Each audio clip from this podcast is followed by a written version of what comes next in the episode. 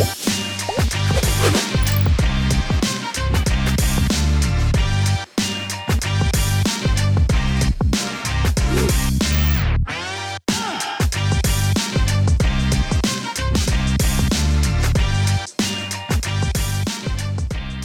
good Monday morning. Welcome to Connect, the California MBA's weekly podcast featuring one on one interviews with movers and shakers in the mortgage industry. I'm Dustin Hobbs, Communications Director here at the California MBA. And although it's we're halfway through uh, January, this is our first podcast of the year. So welcome to a new year. Um, as you've noticed already, we've got a little bit of a, a different look and feel for the podcast this year. I'm still going to be doing our one-on-one interviews, but uh, we got, we've updated the look just a little bit, and we're actually are going to uh, add some themes for this year. So each month we'll have a different uh, theme that will play into the conversation we have with our guests. And at the end of, the, of each month, uh, we're going to be having a sort of a, a mini panel with uh, uh, several guests on that topic, and we'll dive into it in a little bit more in depth. So this month we're going to be talking about origination, sales strategies for the, uh, the year ahead. Uh, it seems like an appropriate topic here at the beginning of the year. And I'm really excited to get into the conversation with our guests here, and uh, we'll do that in just one second. But before we do, I want to thank our sponsors over at Insellerate. So if you're looking to close more loans in 2021, uh, definitely suggest you check out Insellerate. Uh, to experience Insellerate's award-winning customer customer engagement platform that features lead management, CRM, call routing, sales enablement, marketing automation, borrower engagement, and data intelligence through innovative use of multi-channel marketing, text, social media, email, direct mail, phone, ringless voicemail, retargeting, and much more. So Insellerate, bottom line, helps lenders close more loans through better borrower engagement. And to schedule your personal demo, go to insellerate.com. You can find out more there.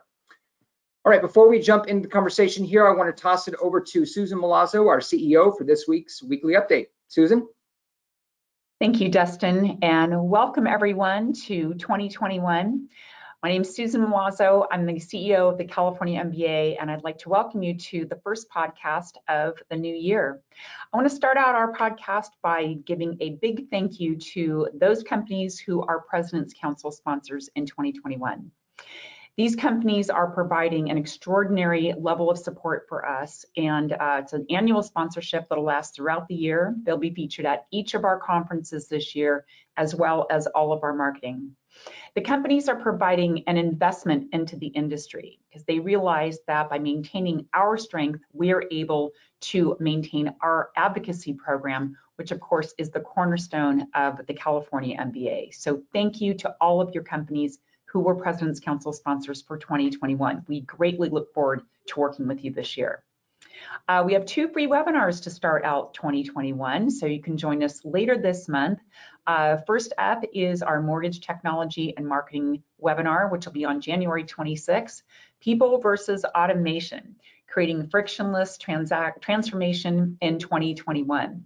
We'll be featured as featuring speakers Anthony Galliano and Casey Hughes Wade, from SLK Global Solutions, as well as Paul Gelati, COO of Pinnacle Home Loans, uh, a member of our board of directors and chair of this year's Mortgage Innovators Conference. So uh, great speakers for the MTAM webinar this month. So um, that will be an event that you won't want to miss.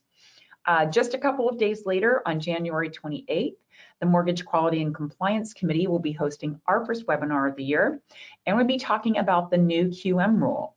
Our featured speakers will be Joe Lynyak, partner at Dorsey and Whitney, and Angela Cheek, VP and Counsel of Product Compliance at ICE Mortgage Technologies.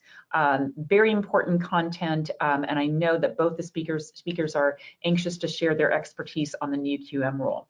Remember, these webinars are free to anyone in the industry, so we hope that you can join us for uh, MTAM and MQAC later this month.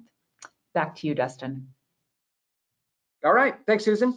And now let's get to our conversation. I'm really excited to welcome in Bill Tessar. He's the uh, president of Civic Financial Services, and uh, they're a fairly new member with the California MBA, just joined this past year. And so I'm excited to find out more about them and Bill's journey through the uh, the industry. Bill, welcome. Thank you, Dustin. Happy to be here. Why don't we uh, why don't we start at the beginning? Why don't you tell us a little bit about your background and uh, sort of what maybe what led you to Civic and that uh, and the private lending space? Maybe tell us a little bit more about the company as well. Yeah. Uh, so I started out of college uh, 35 years ago as an originator, uh, Western United States based company, um, originated through college, and then for that firm, started a uh, company in the early 90s and built up and have run three large mortgage companies over that uh, time frame. In or around 2017, uh, I sat uh, as an advisory board member in with this company, Civic, that was owned and operated by Wedgewood.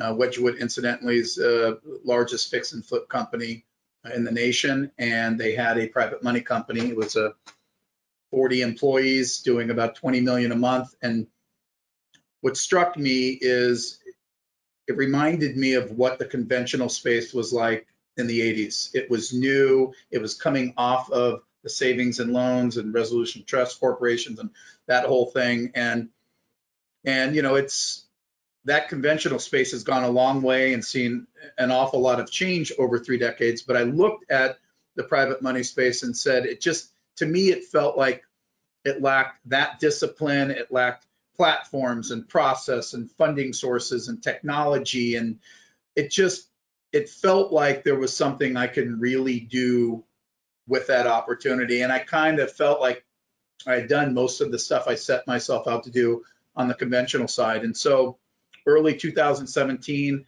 I took uh, the role as president and CEO. We had about 40 people, 20 million a month. Uh, and over the last three years, we're a little north of 300 employees, and we've been funding over a billion dollars uh, a year, 18, 19, and, and even this pandemic, 19, 20. So yeah, it's um, it's an institutional private money uh, company. So what that basically means is it's non-owner occupied, really bridge, rehab, fix and flip, multifamily space, and it's it's very very different from the conventional space in so many different ways. Um, but it's yeah, it's been it's like starting over, and it's been invigorating and having a lot of fun. Yeah, well, it sounds like you guys have had a lot of success the last couple of years, so congratulations there.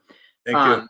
You kind of mentioned the uh, how you guys have done this last year in uh, 2020, but I'm I'm curious, what do you what's your your take on that on the private lending space right now? I mean, considering the you know the pandemic that's still ongoing, lockdown, the economic challenges, everything that uh, all the headwinds there. What's the sort of the state of the market? Yeah, so leading into COVID, what I would tell you is the space was getting a lot of attention from Wall Street players. And you saw more and more of them, not just bidding on the pools of loans or securitizations, but partnering up, right? You've seen a bunch of acquisitions. Um, uh, Genesis acquired by Goldman, and then Redwood acquired um, CoreVest. And so you started seeing bigger players getting into our space. And I think really it's it was a chase for yield. Our space provides real yield opportunities that on the conventional side, you know, it's now it's it's paper thin um, an awful lot of volume, paper thin margins, the, the strong survive, and you know middle it's it, it's tough to make a buck. Um, so that was going real strong. COVID hits and and and literally Dustin in a two day period. So a loan could be worth a, a 103, same FICO, same leverage, same borrower, and on Thursday. Once this COVID thing got announced, and it really was kind of like that, like, oh, we have a problem. Uh, the bid went away. So hmm. instead of 103 or 102 or 101 or 100, we had people on Wall Street saying we don't have a bid. And wow. so what it did was it really exposed the lack of liquidity and financial stability in a lot of the firms in our space, a lot of them. And so you say, well, what does that mean? What happened? I would tell you about 75% of our space stopped lending completely. And why they stopped lending is they had loans on their warehouse line that they couldn't sell and so they were getting margin called, and some of those people couldn't meet that margin call. And so we we had a very strong balance sheet where we we have strong financial backing. And so what we did was we tried to find the levels that would at least trade the loans at par. And, and, and so during that period of time, four months, we had never raised rates in three years. We raised rates five times in four months, and we weren't raising rates for any other reason to find the level on Wall Street that they would at least trade at par. Hmm. And you can't you can't run a business at par. No. So we, we did that and we lowered leverages and put guardrails on. And what I would tell you is we picked up some quality individuals who no longer had firms to go to. We, we, we, felt like we had the right level. We invested more capital in the business to make sure that we could ride this out. And then the market shifted a lot quicker than we thought. And Wall Street solved their problems and they cleared their lines and they started working out um, workouts for some of the people that were in jams. Some people went away, others emerged slowly. And what I would tell you is like now today, like right now in January, it feels like pre-pandemic levels. You got more people bidding on loans. You're driving that that that those premium prices or the pass-throughs down. Securitizations are starting to pop up again. And so to me, it feels a lot like that. As it relates to COVID, I would tell you, like, no one wants to, COVID's bad. People have been sick, people have lost their lives. Economically, it's bad.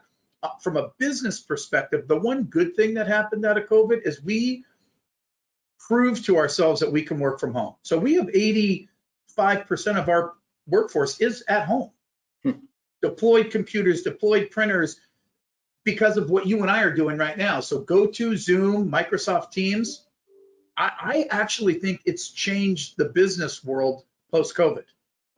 And so we're Yeah. planning on like, what does our company look like? We have hundreds of thousands of square feet in commercial space with all of our offices. I don't know that we need all that. And I'm Yeah, so you see to that as a long-term permanent change then, at least with your company.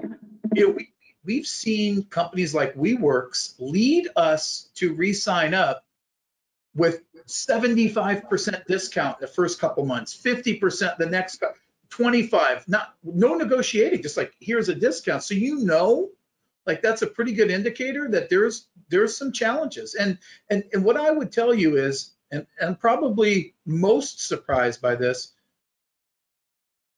not everyone, most people have been happier. They've reconnected with loved ones. They've reconnected with their children. They they have to make a living so they can manage themselves at home. But it's been it's been an amazing process for me to watch. I've come to the office every single day. Oh, really? I haven't missed a day other than if I was taking that day off every day. And this, our corporate office is about 40,000 um, square feet, so it's big. We fit maybe a couple hundred people here. In this side of the wing, there's 11 people, Wow. not a lot. So yeah, it, to me, I think the aha moment of this whole thing, once we get behind this, is going to be, what do we really look like post COVID? Are we are we okay with people working from home personally? If if if it creates a happier version of you, Dustin, and we can support you, and you're closer with your family, and you're still producing the output, why wouldn't we do that?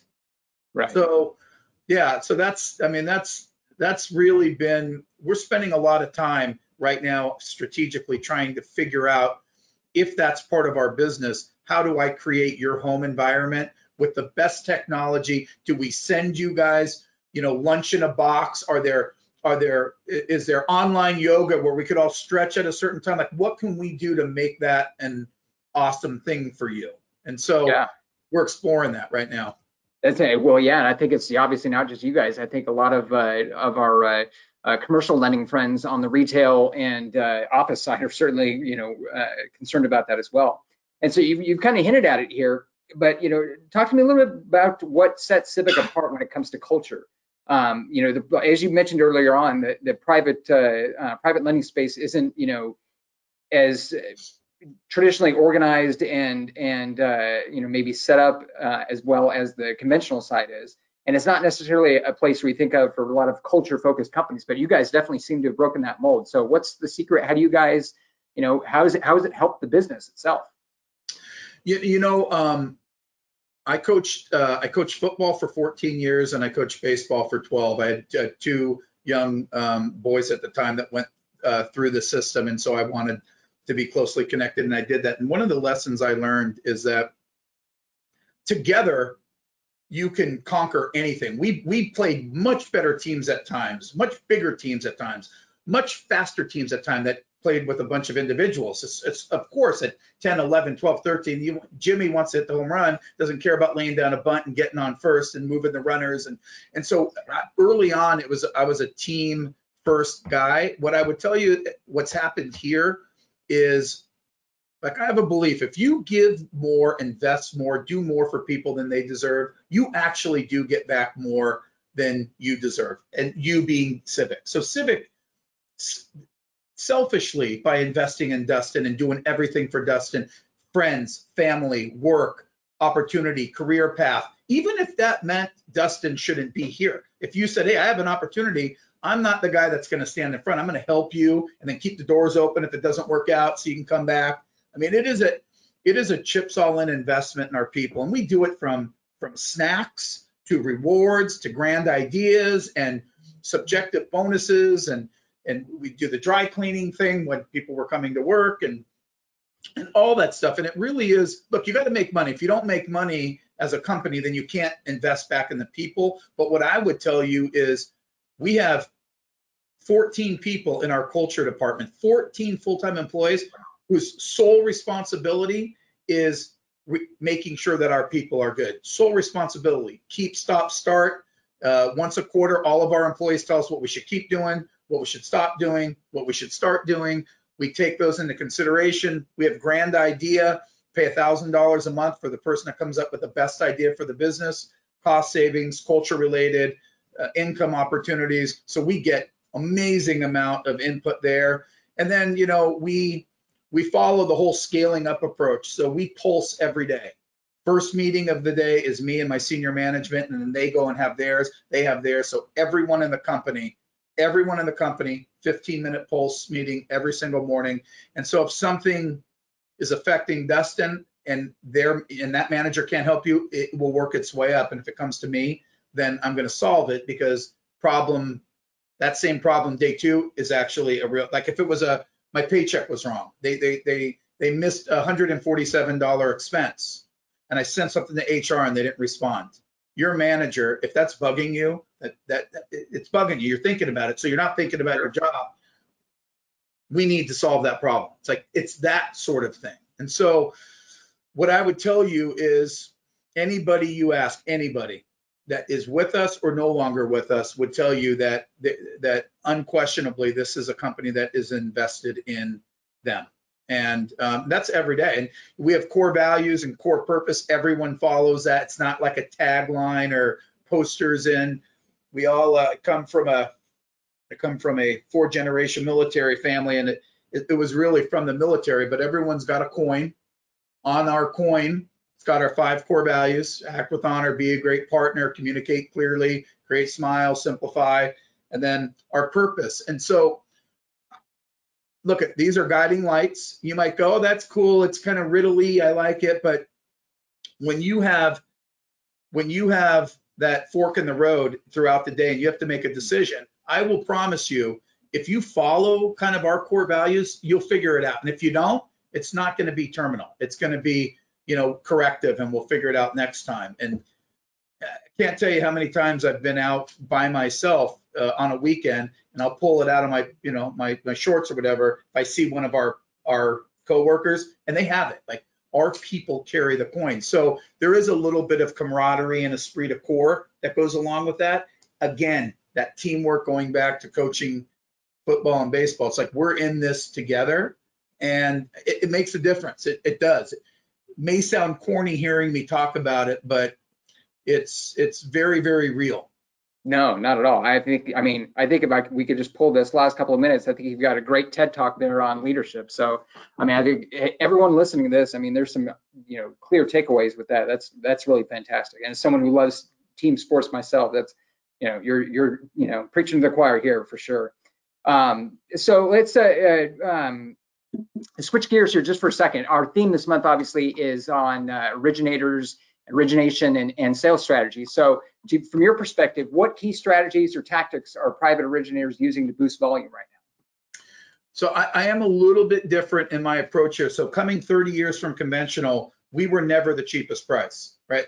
The Quickens or the bigger, bigger uh, lenders could always shave price and you and, and banks, you know, could buy the market at any moment. So I really came from the school of thought of you better bring more value than rate and fee than the next person. It's it, it really does have to be about that like customer for life approach. And the only way I'm going to do that and not have to worry about rate and fee is to bring something other of value where if Dustin looked at it, you go, yeah, I mean, I, I would never consider using anyone but Bill Tessar because of what he means to my overall business, not what, yeah, I could get a quarter lower, an eighth lower, or save $400. That's not what this is relational. And so, though I didn't need to, I took the same approach that we've taken here. And what I tell our people is two things and, and keep it super simple. Focus on building a database, that's hunting, new business, a lot of ways you can do that. Happy to tell you, and nurturing your database. So in the early stages, you do a lot more hunting because you don't have any database. You're in the game early, and and that hunting, it, even old school stuff like simply getting on the phone. You could pull trust deeds of people that have done private money, get that information, use a reverse directory, get the phone, and call. I mean, there's so many ways that you can reach out as long as you're not afraid to spend some time on the phone. Right. The, the, the, the guys and gals that do it here are, are the ones that do double digit volume every single month. And so my thought is do it. And then once you've done that and you've brought the value, make sure you never lose that customer. Because if you, in our business, a good investor, they're going to do three, four deals a year, not one deal every four years. They're going to do three, right. four deals a year. So why would you ever, with all that energy and effort to find Dustin, let Dustin go work for someone else? Like nothing should be more important once you got him to keep him, to check on him, to make sure his project's going well. If it's not, bring some resources, contractors, home design, realtors that will list at maybe at a discount, takeout financing, conventional people. Like it's your job to solve Dustin's problems, and then he's going to continue to come back to you. At least is the way that I see it. And so our newbies, it's get on the phone and and and have the output. And then once you get them, we have all kinds of automated ways to keep them. That's that's really cool. Yeah, that makes a lot of sense. So, um, so I mean, right now we talked about a little earlier, a little earlier with the pandemic. So, are there, you know, or what I would say uh, are the advantages um, that private lenders have and provide to their borrowers in, you know, I guess you could say uncertain times like this? I think the biggest the biggest differential on the private money side is that uh, borrowers can go into transactions and act like a cash buyer. We close our deals in five to ten days five, we, we've done three days. Three's pushing it a little bit with title and stuff, but five to 10 days, under 10, all the, like 95% of the time. So you can actually go and transact, offer, commit, sign agreements to close inside of 10 days, which you know being in, in the space, you can't do it on the conventional side. Right. Forget the refi boom. If the refi boom was behind us, you still can't do it. The very, very best lenders that have it all figured out are 21 days. So, yeah. so you're a cash bar. That's number one. Two, um, the, the qualifying. This is really an asset-based loan. So if, if there's 20% of equity in there, you know, and you're not a knucklehead, you can get financing. You don't W-2s, tax returns, pay stubs, bank statements, explaining a 1992 Sears late. That's not in our space. So that's part of the speed. Um, so leverage is greater, documentation is less, super fast like cash. And I think as people think about it, even though the rates are higher and the fees are more, and they are, they are, even though that's in play, you'd be surprised. When I first came over here, I thought institutional private money, ah, bottom of the barrel borrowers, these are going to be sub 600. They got a story and scars and they limp into the closing. You know, I was ready for that. Our average uh, borrowers like 718 FICO, net worth significantly higher. These are these are successful people that don't want to bring the lump of information and deal with the back and forth. They'll pay the rate, they'll pay the fee, they'll get into the transaction, rehab, beautify the home, get out and, and make their money on on the exit. And and it's probably my biggest surprise on this space. It's just when it seems like too. I mean, if they're doing you know multiple loans and uh, transactions a year, I mean, they want a, a, partner that they can count on that they know, and it's more than just you know a uh, someone they're going to forget about and you know maybe touch base with in a couple of years. But if they're doing a couple of loans a year, they want someone that they can have an active relationship with, like you guys. Yeah, I think about like myself. If I were to go to a company like ours, I qualify at any bank uh, or any lender, mortgage banker, broker. I can qualify easy, no problem. But got to bring my all my bank statements and my stock, and I got to get W-2s and pay stubs and credit report and all my story, and then I got to wait for them to ask me back and forth. I would pay uh, institutional private money rates and fees if I knew that they can close inside of 10 days and they, they check the value of the product, I would do it. So if you aren't fast and you do nickel and dime people, then why would they pay? So we've been really Hmm. good at gut checking ourselves when you start leaning, huh, what, maybe Dustin, we may ask Dustin, well, hold on, back up. We're equity lenders, leave Dustin alone. Like you have to check yourself because it's easy to fall into conventional thinking as a lender, but this is an equity-based loan. And so you almost have to disqualify yourself as opposed to qualify yourself if the, if the asset is there. If the equity's there, That's yeah, the okay. Yeah. That makes sense. So then, I mean, eh, you know, onto that uh, topic there, what is the hottest product right now in, in the space? I think bridge loans, number one. So people want to get in and out. They don't have time to close. They have the conventional financing lined up, but you know, for whatever reason, they got to close this deal quickly. That's probably number one. Rehab, number two. Um, what's unique is like a lot of these properties, the dinged up real estate wouldn't qualify conventionally, even if the borrower does, and even if they had time, the property won't qualify. So, you know, we'll go 80% on that and we'll do 100% on the rehab portion. So you could buy a, a $500,000 home that needs $150,000 worth of work, and we'll give you 80 of the 500 and the full 150, Hmm. and only charge you the 150 as as you draw from that line. So, I mean, where else are you going to get that? And and we're going to do that without taking you through the rigmarole of normal conventional financing. So I think that. And then third, I'd say multifamily slowly coming back. Um, you're, I think you're going to see a lot of one to three and a half million dollar opportunities in our space for the multifamily side. Interesting, interesting. All right. Um, so, I mean, we are right in the middle of, uh, um, you know, a historic refi boom right now that just, I mean, you know, certainly kept everyone uh, busy all year last year. And seems like, you know, going forward, at least for the foreseeable future here, we're going to continue to see it. But at some point, it's going to end. So, you know, what impact will that have in your space there? And, and you know, maybe what are the, the keys to, to success looking forward to transitioning away from that business to more of a, a purchase focused business or that's more on the conventional side, but how does it affect you guys? No, I think you're, Dustin, I think you hit it bullseye. Like I, because I've been in that space so long, I've seen the cycles and, and I've spoken at, at uh, events and conferences and pods about what will happen on the conventional side, which will then I'll answer what happens on our side. What I believe happens, and I believe it's happening right now, you saw the treasury earlier in the, in the week, it- rates went up 50 basis points in a day. What I, what I've told my friends on the conventional side is this, throughout the refi boom, refi boom was great, unbelievable. Don't leave the purchase business. So the true giants in the space maintain large purchase percentage. Those those originators will actually gain market share because it's my truth that the ones that fish in the refi pond only will make a pivot to the purchase side. Those relationships are secure. They're going to bump up against, they'll do some little price thing and some benefit thing. And then those people will either have to reset the way that they're living because the income is going to be significantly lower or they'll get out of the space. We saw it the last two refi booms. People came in, people came out. Then the, the financial collapse, they came in, they came out. So I do think, I think refis could be down as much as 75%, my personal truth. And if that's, if that's the case, um, then you'll see a lot of originators having to figure things out. What we're hoping is that there'll be more attention because there had, all of ours has been blocking and tackling one broker or one borrower at a time. Everyone's too busy doing the Smith loan four times in a year. We're hoping that they'll open their eyes to a new vein. And I think correspondently, it could, it could end up blowing up that channel for us. We think that the bigger firms are going to need to augment the refi business immediately.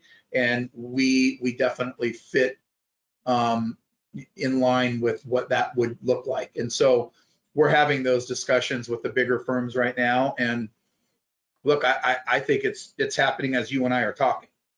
Uh, the, the drop in refis. I, I keep in contact with originators at the top 10 companies that I've known for years. And they, they you know, you know what that looks like, right? First it's Sure. first it's credit report orders, then it's lower locks, then the lock specials come out because, you know, fair market value, you got to get those locks in. So they start sending the, when you start seeing specials, people at the top are going, you know, we're going to take a hit next month. And, and that's, and that's literally how it goes. So I've read this chapter of the book a few times and this is generally how it plays out. Yeah, it's yeah, it's interesting how it uh, impacts you guys uh, in that space. That uh, that's interesting. Rates, Um, so- though, right? Rates don't really affect us. It's really finally the people that have been so focused on refis will Opens let us imagination present and go like, you know what? I actually have some borrowers that would fit that kind of channel of financing. So we think we'll get some pickup there. That's interesting. All right. So uh, like a couple more questions here, a couple more minutes. Um, what? Uh, let's you know, switch gears a little bit again here. Uh, what about so younger originators, younger brokers or correspondents that are entering the business? You know, why should they give me your pitch on why they should consider the private? I mean, you're kind of doing it now, but what? Why should they consider the private lending space instead of just the more typical route, the more conventional route? So, you know, um, I have a deep love for the conventional space. Literally, most of my adult life was spent there, and um, it's a very crowded space, uh, very competitive space. It's uh, the government's your partner in, in in most aspects of it, and margins for the mothership are razor thin. Like, yes, there were firms that made a mint during this refi boom. But in a normalized market going into the refi boom, there were there were eight to ten companies that would blow you away that were that were very very you know they were they were cutting back on the coffee cup orders type of thing like very Right. close. And so if I were new coming in, I would and I was thinking about one of the two. If I went conventional, I'd make sure I went with a financially sound firm. So that would be number one. But if I were thinking about the other one, we don't we sell six loans. Conventionally, we sold 250 different types of loans. So much less to learn early on. Mm. Um, the ease of qualification is much easier, which then goes back to the ramp up of the learning curve, learning underwriting guidelines and how to qualify someone and how to talk through sophisticated people like you and I through a transaction when you're fresh out of college. Here it's, you know, get value right, pull a credit report, verify four months of reserves, understand what the ask is, and communicate it. I mean, it's I've oversimplified it, but it is kind of like that. So I think the ramp to uh, like a six-figure income, if that, let's say someone out of college that was important, is much faster on the business purpose loan side as opposed to the conventional side. And we do a Top Gun program once a year where we had, I think the last one we had 1,800 applicants. We had out of the applicants, we we interviewed like 140, 150 of them, and we ended up hiring 12, graduating 10, and then like eight are still with us. But what I would tell you is we've done that for we've had five programs so far, and some of those originators are our very best because they're not clouded with, oh, let me tell you what it was like during the financial crisis and you know all that, or I already know it. They just head down and follow instructions. So I think that the path, uh, the barriers to entry are smaller. The path to success is quicker. Uh, the amount of information you have to learn is less. Um, and I think, I think that probably makes for an easy transition as a successful originator. To me, it seems like it would be easier to go from the business purpose space to the conventional than the conventional to here because we had we had to unlearn stuff. Like everything we learned in conventional, most of that doesn't apply here. Like a lot of the Dodd Frank stuff doesn't apply. Yeah. So you have to unlearn some of that stuff. And there were so many programs. To me, it feels easier uh, to to start out in this space. Interesting. Well, that makes sense. That makes sense. So, all right. Well, final question here, and I mean, I think you're the perfect person to ask this question. Someone who's been, as you mentioned, in both the conventional space and now in the uh, the private institutional space. Um, and that's on advocacy. Um, and especially this last year, I mean, you mentioned earlier the uh, uh, the margin calls that a lot of the companies had to, you know, sort of face down early in, in the spring or late in the spring last year. Um, so how crucial would you say the uh, advocacy efforts of groups like the California MBA, the MBA are right now? And, and what would you say to a, maybe a colleague who didn't didn't quite understand what uh, what these groups do as far as uh, advocacy efforts? Here's what I would tell you, Dustin. Early, early on when I first started, I looked at it as an expense on your P&L. Didn't really understand the importance of it. I would tell you, if I were advising anyone, new, listen, the, the seasoned people already know what I'm saying and they're already nodding their heads, but you have to have organizations like CMBA, MBA. Back in the olden days, it used to be SIMBA. Um, it's the foundation foundation of credibility in our space, and especially in the newer space of private lending, right? And so, um, who is shepherding the cause of all of our critical topics year after year after year? It's not, you know, we're blocking and tackling in our own backyard. So I would almost make it mandatory, like like getting a license. You you shouldn't be able to have a license and not be part of a group like this and be able to represent yourself in a certain way in the marketplace. It's to me, if I left this role and went to to your guys's role and I was in charge of of um, signing people we're up. You, remember, we're putting you in charge of membership, Bill. Yeah, I mean, I, I don't know who, who who said no. Put me through to that person. Let me talk to that person. Tell me about your business model. What do you what keeps you up at night? Wouldn't you want to be part of a group that's in alignment with the way that you're thinking? So for me, it was just the immaturity when I started a business years and years ago in the 80s of, you know, keeping all the expenses out. So like if I started it today knowing what I, I, I know, you would lead with that expense. That would be, that's not a necessary evil. It's an absolute mandatory inclusion in a success plan that I just couldn't imagine uh, a company not being part of, like really. So they're by themselves, basically right? So yeah. yeah, I I think if you want to be top of your game in the industry, you need to be a member, and I think it's a must. And I don't I don't even think that's optional. Well, you're you're certainly a team guy, that's for sure. Whether it's uh, you know coaching baseball and football or here at the industry, so I so appreciate that. And uh, you know, again, we talked about before we started the conversation here. You know, obviously, if you look in both our backgrounds, there's some you know just a little bit of uh, a baseball memorabilia there. And uh, once we get back to uh, in-person events, we'll have to sit down and uh, you know further the conversation and maybe steer it a bit towards uh, some sports here. But Bill, thanks again for the time. It was great having the conversation with you, and, and uh, best of luck to you guys in Civic this year. Appreciate all that you do, Dustin, and looking forward to seeing you in person. Absolutely, appreciate it. Well, and if you like the conversation, if you enjoyed this uh, back and forth with Bill and I, then make sure and subscribe to us here on our YouTube channel. You can also find us on SoundCloud uh, Apple Podcasts and Spotify. And we'll be back again next week for another episode of Connect. We'll see you then.